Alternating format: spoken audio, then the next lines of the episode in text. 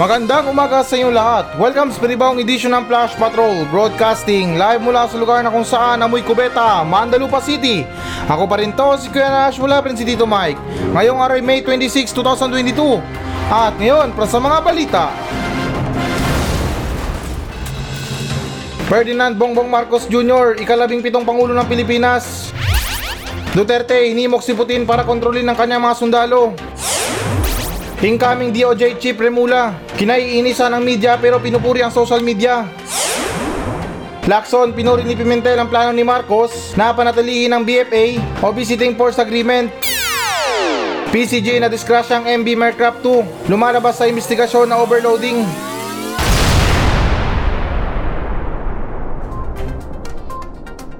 Ferdinand Bongbong Marcos Jr., ikalabing pitong Pangulo ng Pilipinas. So, okay guys, na alinsunod sa ulat ng Inquirer Net na matapos ang halos na maayos na paglalayag sa Kongreso ang pag-upo bilang National Board of Canvasser si dating Senador Ferdinand Marcos Jr. ay prinoklama noong Merkules bilang ikalabing pitong Pangulo ng Republika ng Pilipinas. At dagdag pa rito na ipinahayag ni Marcos sa Batasan Pambansa sa Quezon City matapos tapusin ng NBOC ang canvassing nito ng mga boto para sa presidential at vice presidential race kung saan ang kampo ng kanyang karibal sa politika na si Vice President Leni Robredo ay walang pagtutol sa lahat ng certificate of canvass na binilang pabor sa kanya. Ang napiling Pangulo ay tumakbo sa pagka-vice presidente noong 2016 ngunit natalo kay Robredo. At nagprotesta siya sa mga resulta sa Korte Suprema ngunit kalaunan ay binasuran ng mataas na hukuman ang kanyang petisyon. Oh, ito na yung sinasabi ko kahapon na God always has a perfect timing. Meron talagang perfect time para sa atin na ano ba, yung mga plano natin sinisira niya para sa ah, mas better pa na plano natin or para sa atin pala. Oh, tingnan mo, pinangarap ni Marcos na maging vice president dati. Ngayon, yung ibinigay sa kanya, pagiging pangulo pa. Pero well, na anyways, na ganun pa man, na natalakay natin to kahapon, um, saludo pa rin ako kay Lenny Robredo na marunong siyang tumanggap ng pagkatalo niya at sa pagiging sports niya na rin sa ano sa ano na to sa election na to. Dahil ulitin ko na hindi sa lahat ng bagay guys na panalo tayo.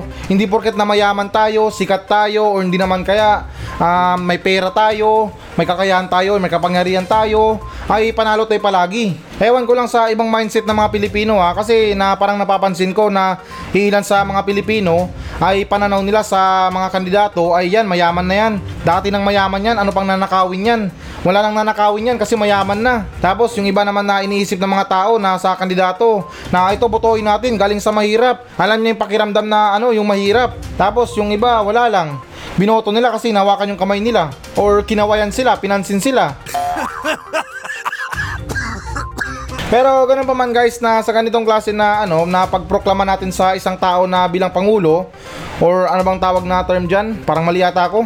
Or ano ba na yung pagupo ng isang tao sa pinakamataas na pwesto I wish all the best na gagawin niya lahat or gagampanan niya lahat yung mga sinabi niya kasama ni mga pinangako niya sa mga mahihirap kasi ngayon parang pansin ko na naiiba na iba na yung mga pinapansin niya mga mayayamang tao na mga tiga ibang bansa na hindi man lang magpasalamat sa mga tao na uy maraming salamat sa inyo ha hindi naman sa sinasabi na balikan nila yung mga dinaanan nila or mga pinuntahan nila na lugar para manghikayat na botohin sila yung sa akin lang kahit na short na video lang na maraming maraming salamat sa mga bumoto sa akin sa mga nagtiwala sa akin kahit na ganung konting pasasalamat lang na masaya na tayo doon di ba pero ngayon na parang nalilis yung ano eh, yung landas niya eh.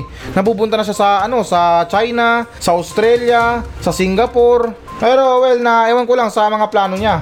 At saka guys na syempre na hindi rin papahuli sa balita na to na yung pagpasok ng Vice President natin na si Sara Duterte. Alam nyo guys na sa nangyayari ngayon medyo natutuwa ako sa balita na to. Hindi naman talaga sa natutuwa talaga pero parang ano ba may konting saya kasi ito yata yung first time or para sa akin lang ha ito yung first time na magkakaroon tayo ng Vice President at saka Presidente na magkaibigan or magkalapit talaga. Hindi tulad sa nakarang administrasyon or itong bago-bago lang na administrasyon ay hindi sila magkabati.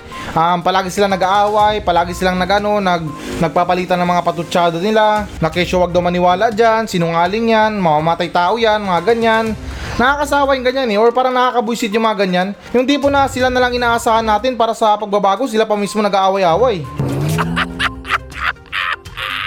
Ang dami mga patutsada sa isa't isa, hindi na lang magkabati or magtulungan para sa mga Pilipino. Na parang lumalabas ba na sakim sa kapangyarihan. Kaya good thing to na magkakaroon tayo ng president at saka vice president na magkalapit or parang close ba sila sa isa't isa. Kung merong plano yung isa, tutugon naman yung isa. Parang mag- magtulungan sila sa mga plano. Kung merong mali, no hard feelings na ano, mga pamumuna, uy friend na ganyan, pangit yung ginawa mo, pangit yung idea mo, palitan natin, what if na ganito, ganyan. Kaya ganun pa man guys, na kahit na nakailang ano na tayo, um, nakailang pagbabago na tayo or mga sinasabi ng mga kandidato dyan na para sa pagbabago or yung mga change is coming na yan, mga ano, mga para sa bayan, mga kunuhay na ganyan. Hindi naman sa amin na masama pero para sa akin na panibagong pagsugal na naman to sa kinabukasan natin mga Pilipino. Dahil na ulitin ko, hindi naman sa amin na masama, paano kung napurnada na naman or pumalpak na naman. Mga plano, sablay, mga pagresponde sa mga pangangailangan, sablay.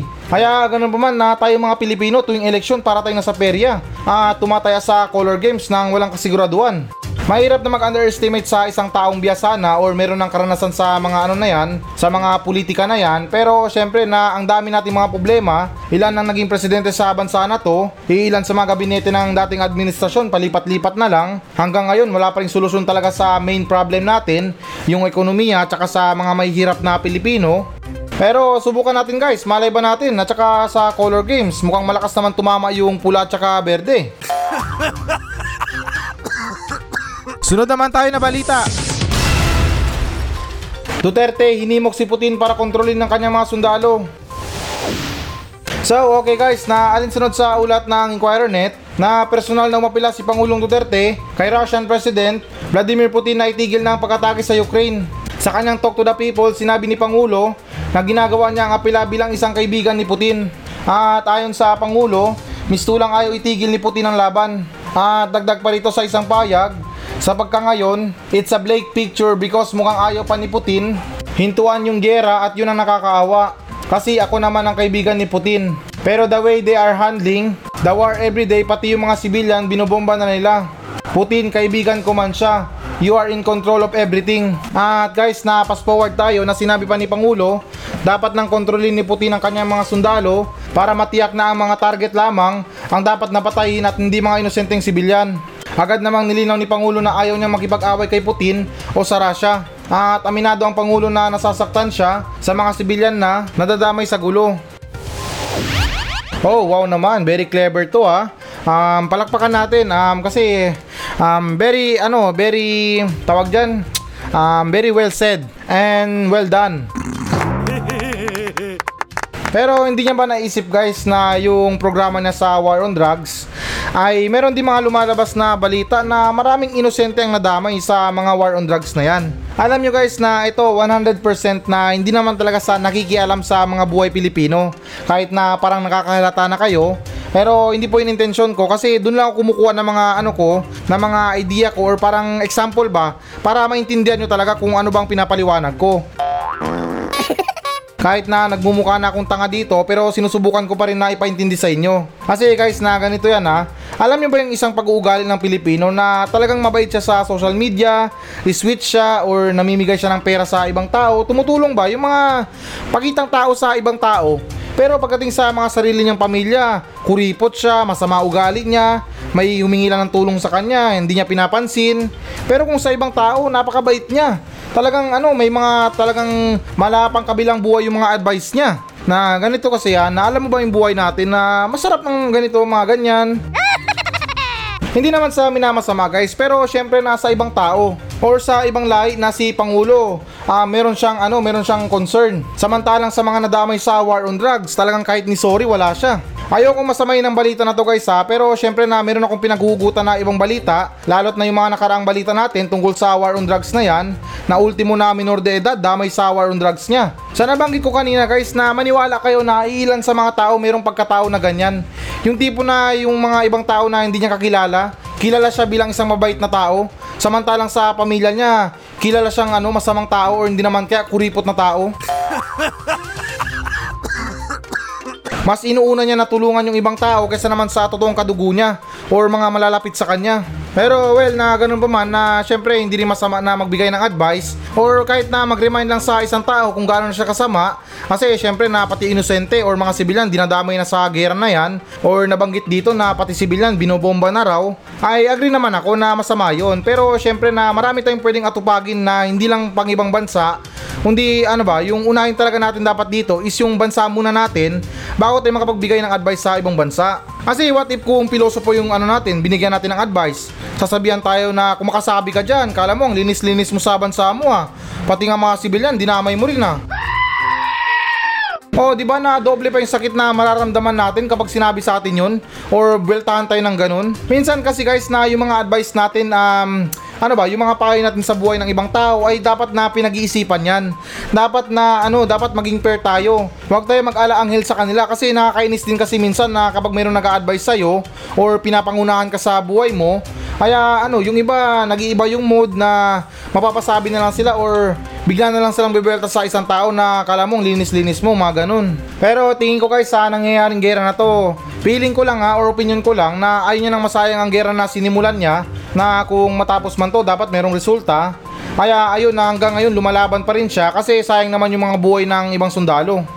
Pasintabi lang sa mga namatay na sundalo eh, nagmukha silang dry run sa gera na yan.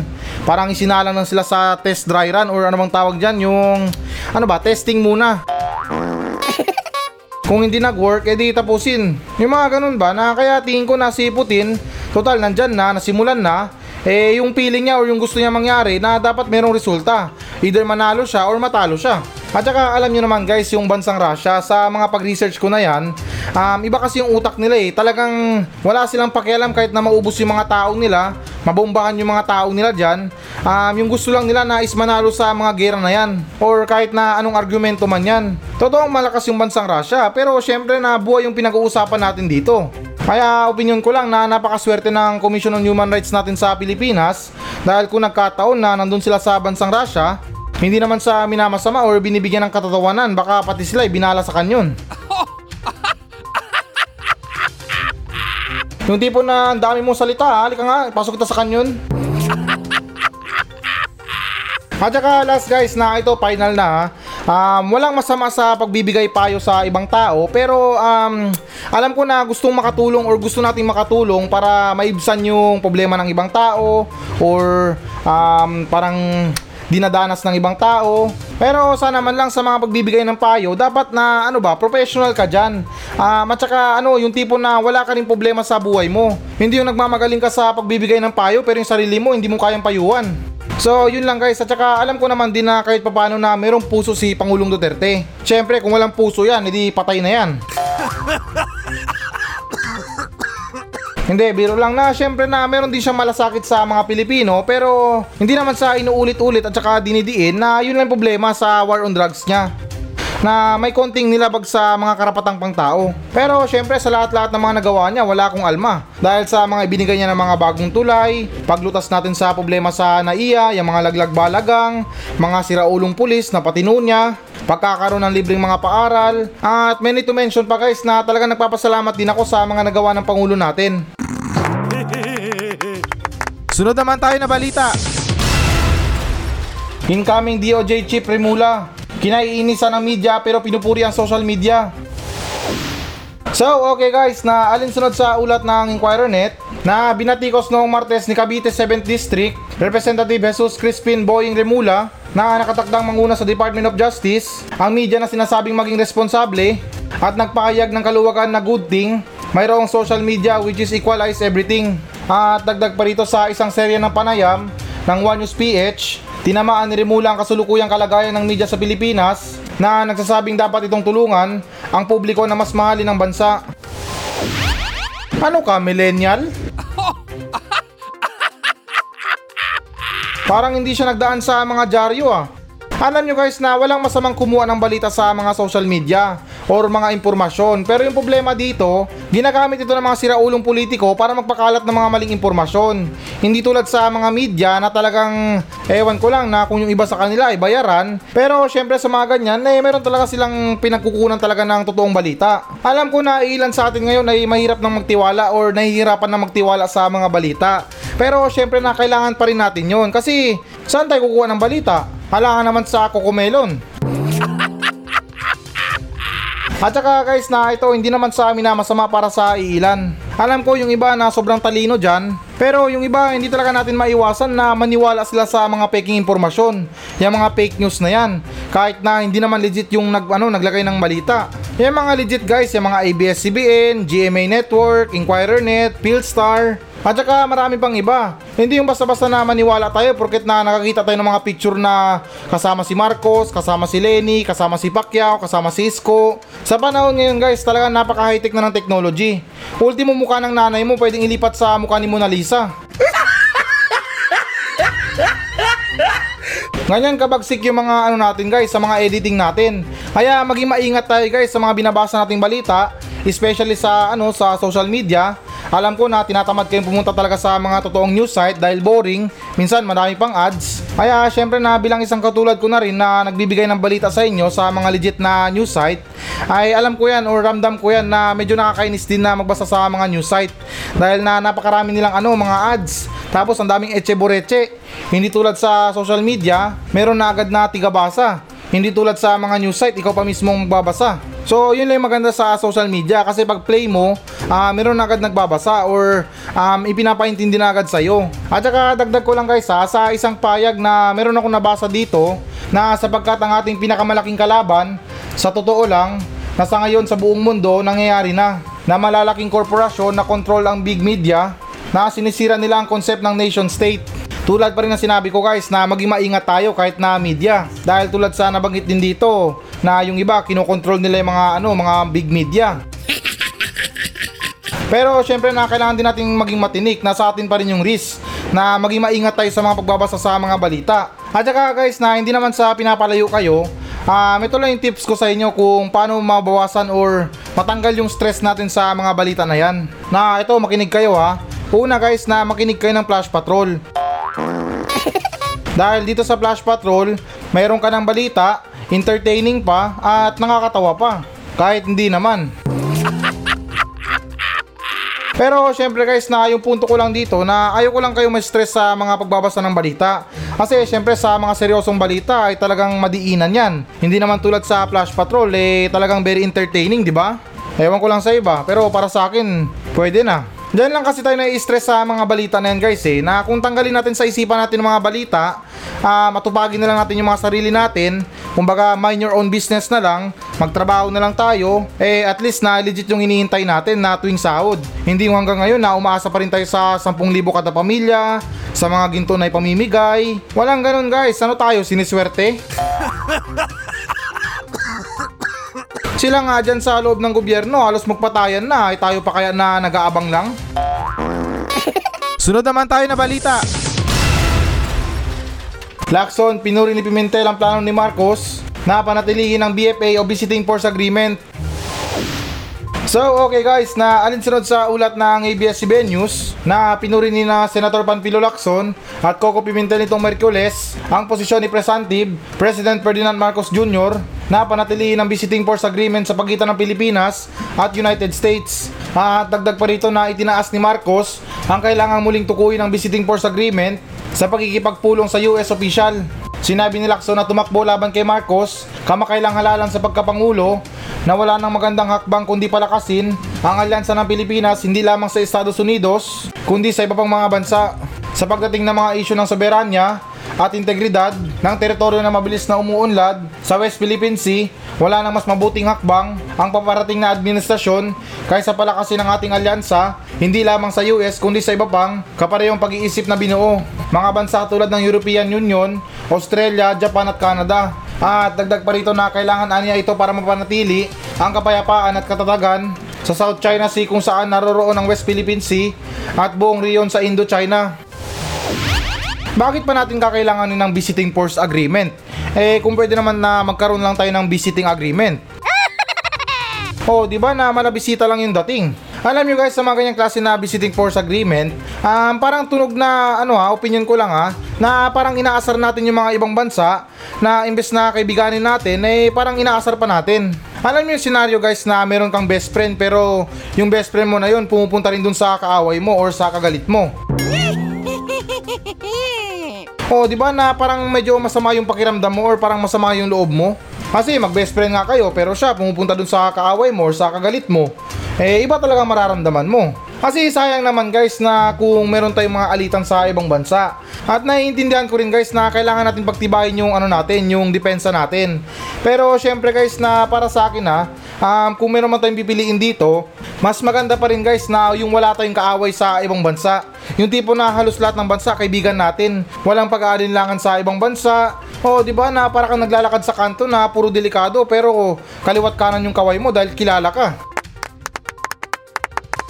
Yun yung pinupunto ko guys kasi sa mga ganitong klase na visiting force agreement eh hindi rin malabo na mag-imit siya pa to ng pag-aaway natin sa ibang bansa.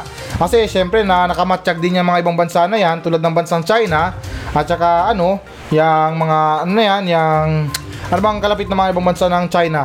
Yung Russia, yung mga North Korea. Tapos malaman-laman nila na yung bansang Amerika pumupunta sa atin na iba nang isipin nila ay pumupunta yan dyan para mag-espiya sa atin or alamin yung mga sikreto natin. Eh tayo mga Pilipino, hindi naman natin gugustuhin na matulad tayo sa bansang Ukraine na binobomba or gawing battlefield sa gera.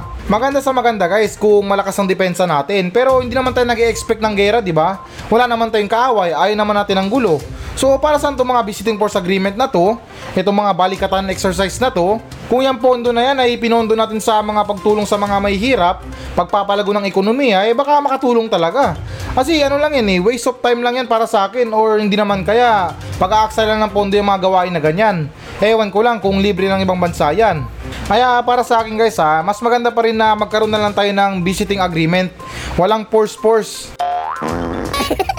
Pero syempre sa mga visiting agreement na yan, total bisita naman sila, abay syempre na kailangan meron silang dalang pasalubong.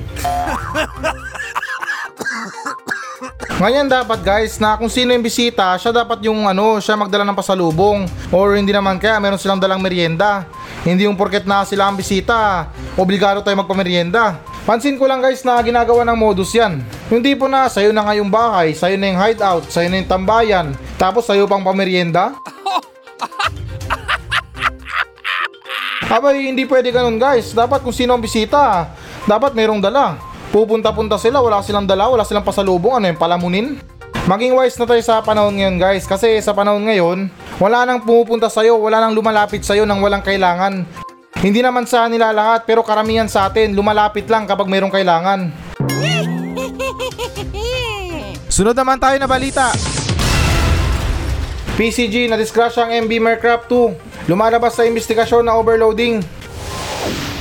So, okay guys, na alinsunod sa ulat ng GMA Network, nilinaw ng PCG o Philippine Coast Guard, nitong Merkules na ang sinasakyang MB Mercraft 2 ay nagdala ng 157 na katao nang masunog ito bago makarating sa daungan ng Real sa Quezon Province noong lunes. Sa nasabing bilang, sinabi ng PCG, isang daan at 21 ang hindi nasaktan at 20 ang nasugatan, pito ang namatay. At kalaki pa rin ito na ayon sa PCG Station Northern Quezon, ang datos na nakalap sa investigasyon kahapon, May 24, 2022, ay nagsisiwalat na mayroong isang daan at 57 na individual na sakay ng distress vessel sa halip na isang daan at tatlong apat na individual, gaya ng naunang naiulat sabi ng PCG sa isang payag.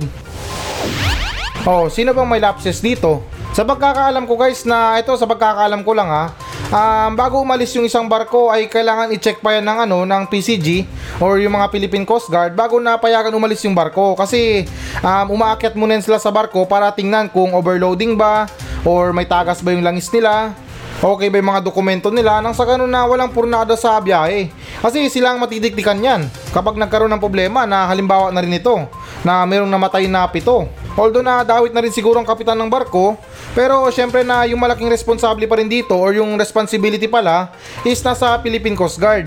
Hindi naman sa sinisisi guys, pero syempre na sila may hawak sa mga barko na yan. Sila ang nagdi-decide kung papayagan ba nilang umalis yung isang barko. Kasi nakadepende yan kung mayroong problema, kulang sa dokumento, may tagas yung langis. Same din yan guys na pag alis at saka pagdating, ini-inspection yan agad ng Coast Guard kung meron bang natagas na langis or merong kumalat na langis sa ano sa karagatan. Kaya ganun pa man guys na ulitin ko ha, hindi naman sa dinidiin. Pero isa sa nakikita ko dito ay merong lapses yung Philippine Coast Guard at saka yung kapitan. Pero ganun pa man guys na sa kabila nito, ah, ako hindi ko lang ma-imagine kung bakit na meron pa rin nadidisgrasya sa mga barko na yan. Lingit na siguro sa kaalaman natin sa mga sitwasyon nila. Pero syempre na kung sabihin natin na merong sunog, hindi naman yung eroplano para wala tayong pwedeng takbuhan. Bagkus na dagat yan na kapag mayroong sunog. Pag sinabi na, oy, tumalon na kayo, may sunog. Eh di yung mga tao magtatalunan na yan. At saka yung mga vessel na yan, meron naman yung mga extra na bangka na maliliit. Meron mga life vest. Kasi hindi naman tulad yan sa aeroplano na kapag nagkaroon ng problema, talagang corner ka.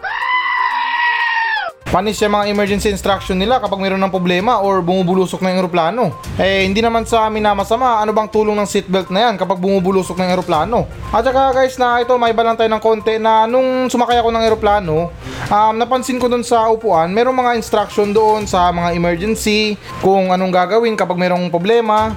Hindi naman sa iniling guys, pero worst case scenario, yung pinakamalala na pwedeng mangyari doon is yung bumagsak yung eroplano. So ano pang saysay ng instruction na yon? Dapat kasi guys na para sa akin, opinion ko lang ha, yung maganda na ilagay doon, Biblia or hindi naman kaya yung mga ano na yan, sa mga dasal-dasal na yan. Nang sa ganun na may oras pa tayo habang bumubulusok yung eroplano, ay makapagdasal lang man tayo. para hindi ka mabigat yung kasalanan. Pero ganun pa man guys, na sa balita na to, na nakakalungkot man sabihin na mayroong namatay na pito, um, sana magsilbing aral to sa mga ano dyan, sa mga opisyal dyan, nang sa ganun na hindi na maulit ang ganitong klaseng insidente. At saka managot ang dapat na managot. Kaya hindi rin natin masabi guys yung kaligtasan natin sa mga biyahe na yan. Yung iba pinipili nila magbarko dahil na takot sila mag-eroplano. Yung iba naman pinipili na mag ano, mag-train na lang or sumakay ng bus dahil takot sa barko at saka sa eroplano. Pero guys na yung kamatayan hindi natin masabi yan dahil kusang dumarating yan kahit sa pinakawirdong sitwasyon. Hindi naman sa binibigyan ng katatawanan pero syempre may ilan na tao dyan na nagmumotor lang sinipa ng baka. Or ano, yung mga namatay sa katangahan nila. Pamukbang-mukbang ng mga lechon na yan. Tapos ayun, hinatake sa puso. So, ito na ang pinakahihintay nyo guys. Magbabasa na tayo ng audience mail. Mula pa rin sa mga nagbensahe sa atin guys sa Facebook page ng Flash Patrol. At bago pa man ang lahat na ito, konting basa lang tayo sa mga nagbensahe sa atin. Tungkol na rin sa request ko sa kanila na yung alam nila na mga tao na weird na namatay. Or ano ba, yung pagkamatay nila ay nasa weird na sitwasyon. Na ito, naunahin ko lang tong kay Jeno. Kuya Nash, good morning. Meron kaming kapitbahay dito na mahilig magsabong. Pero buti nga sa kanya, siya ang binilangan. Dahil siya ang sinabong ng manok. Ayun, Kuya Nash, patay ng dahil sa tama ng tari. Ouch, mukhang masakit yun ah. At next na, dito naman tayo kay Gibo. Sinabi niya, good morning Kuya Nash. May kakilala po kami sa probinsya. Nanirahan siya sa masukal na gubat kasi sabi niya, animal lover siya. Pero makalipas ng tatlong araw, ayun, patay, kinagat ng ahas. At yung panghuli naman na nanggaling kay Lily, na sinabi niya, Good morning Kuya Nash. Share ko lang yung tanga ng kapitbahay namin. Hindi siya patay Kuya Nash, wala lang. Gusto ko lang sabihin na tanga siya. Ay, ang hard naman. Ano bang atraso niyan sa'yo? Pero sa bagay, na ilan sa atin ngayon ay merong mga kapitbahay na mayabang, um, ubod ng ano, hambog, maraming pinagmamalaki na kahit wala naman. Basta na hindi naman sa nila lahat pero alam ko na ilan sa atin ngayon ay nakakaranas ng alitan sa mga kapitbahay nila. Pero syempre na nandyan pa rin yung mga pagiging mabait ng ilan sa mga kapitbahay. At okay na yun lang yung mga nagmensahe sa atin or nag-share ng mga katangahan ng kapitbahay nila. At okay na dito naman tayo sa nagmensahe sa atin na nagmula kay Ace Guevara.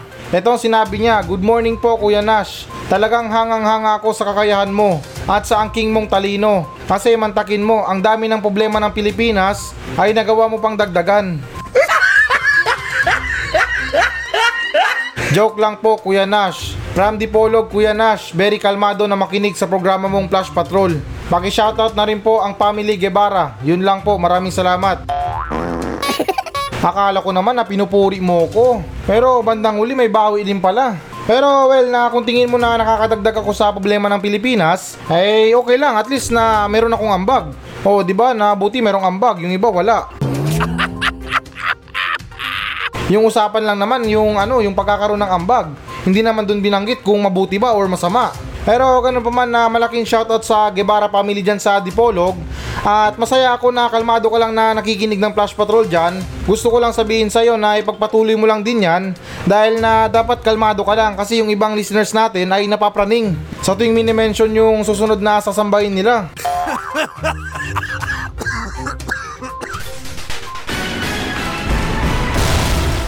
Hello guys, na bago natin tapusin ang show na to, ah hinikayat ko lang yung mga audience natin na mag-message sa akin dito sa Mandalupa Station para sa mga reklamo nyo sa kapitbahay nyo, reklamo nyo sa asawa nyo, sa mga kaibigan nyo, at kahit sumbong na rin para sa mga katarantaduhan dyan sa lugar nyo. At kung boring ka naman, pwede naman kayo magpa-shoutout sa akin ng buong angkan nyo. Mula ninuno nyo hanggang apo, isa-shoutout natin yan. Kaya guys, na ano pang iniintay nyo? Magmensahe na kayo dito sa Facebook page ng Flash Patrol at nakakaasa kayo na walang minti sa mga pa-shoutout nyo. Paki-like na rin ang Facebook page ng Flash Patrol. Maawa na kayo, desperado na ako sa buhay. Kaya ulitin ko, para sa mga reklamo sa buhay, reklamo sa kapitbahay, reklamo sa mga tao, ay huwag kayong maya na magmensahe sa akin sa Facebook page ng Flash Patrol dahil actionan natin yan ng makabuluhang kalukuhan.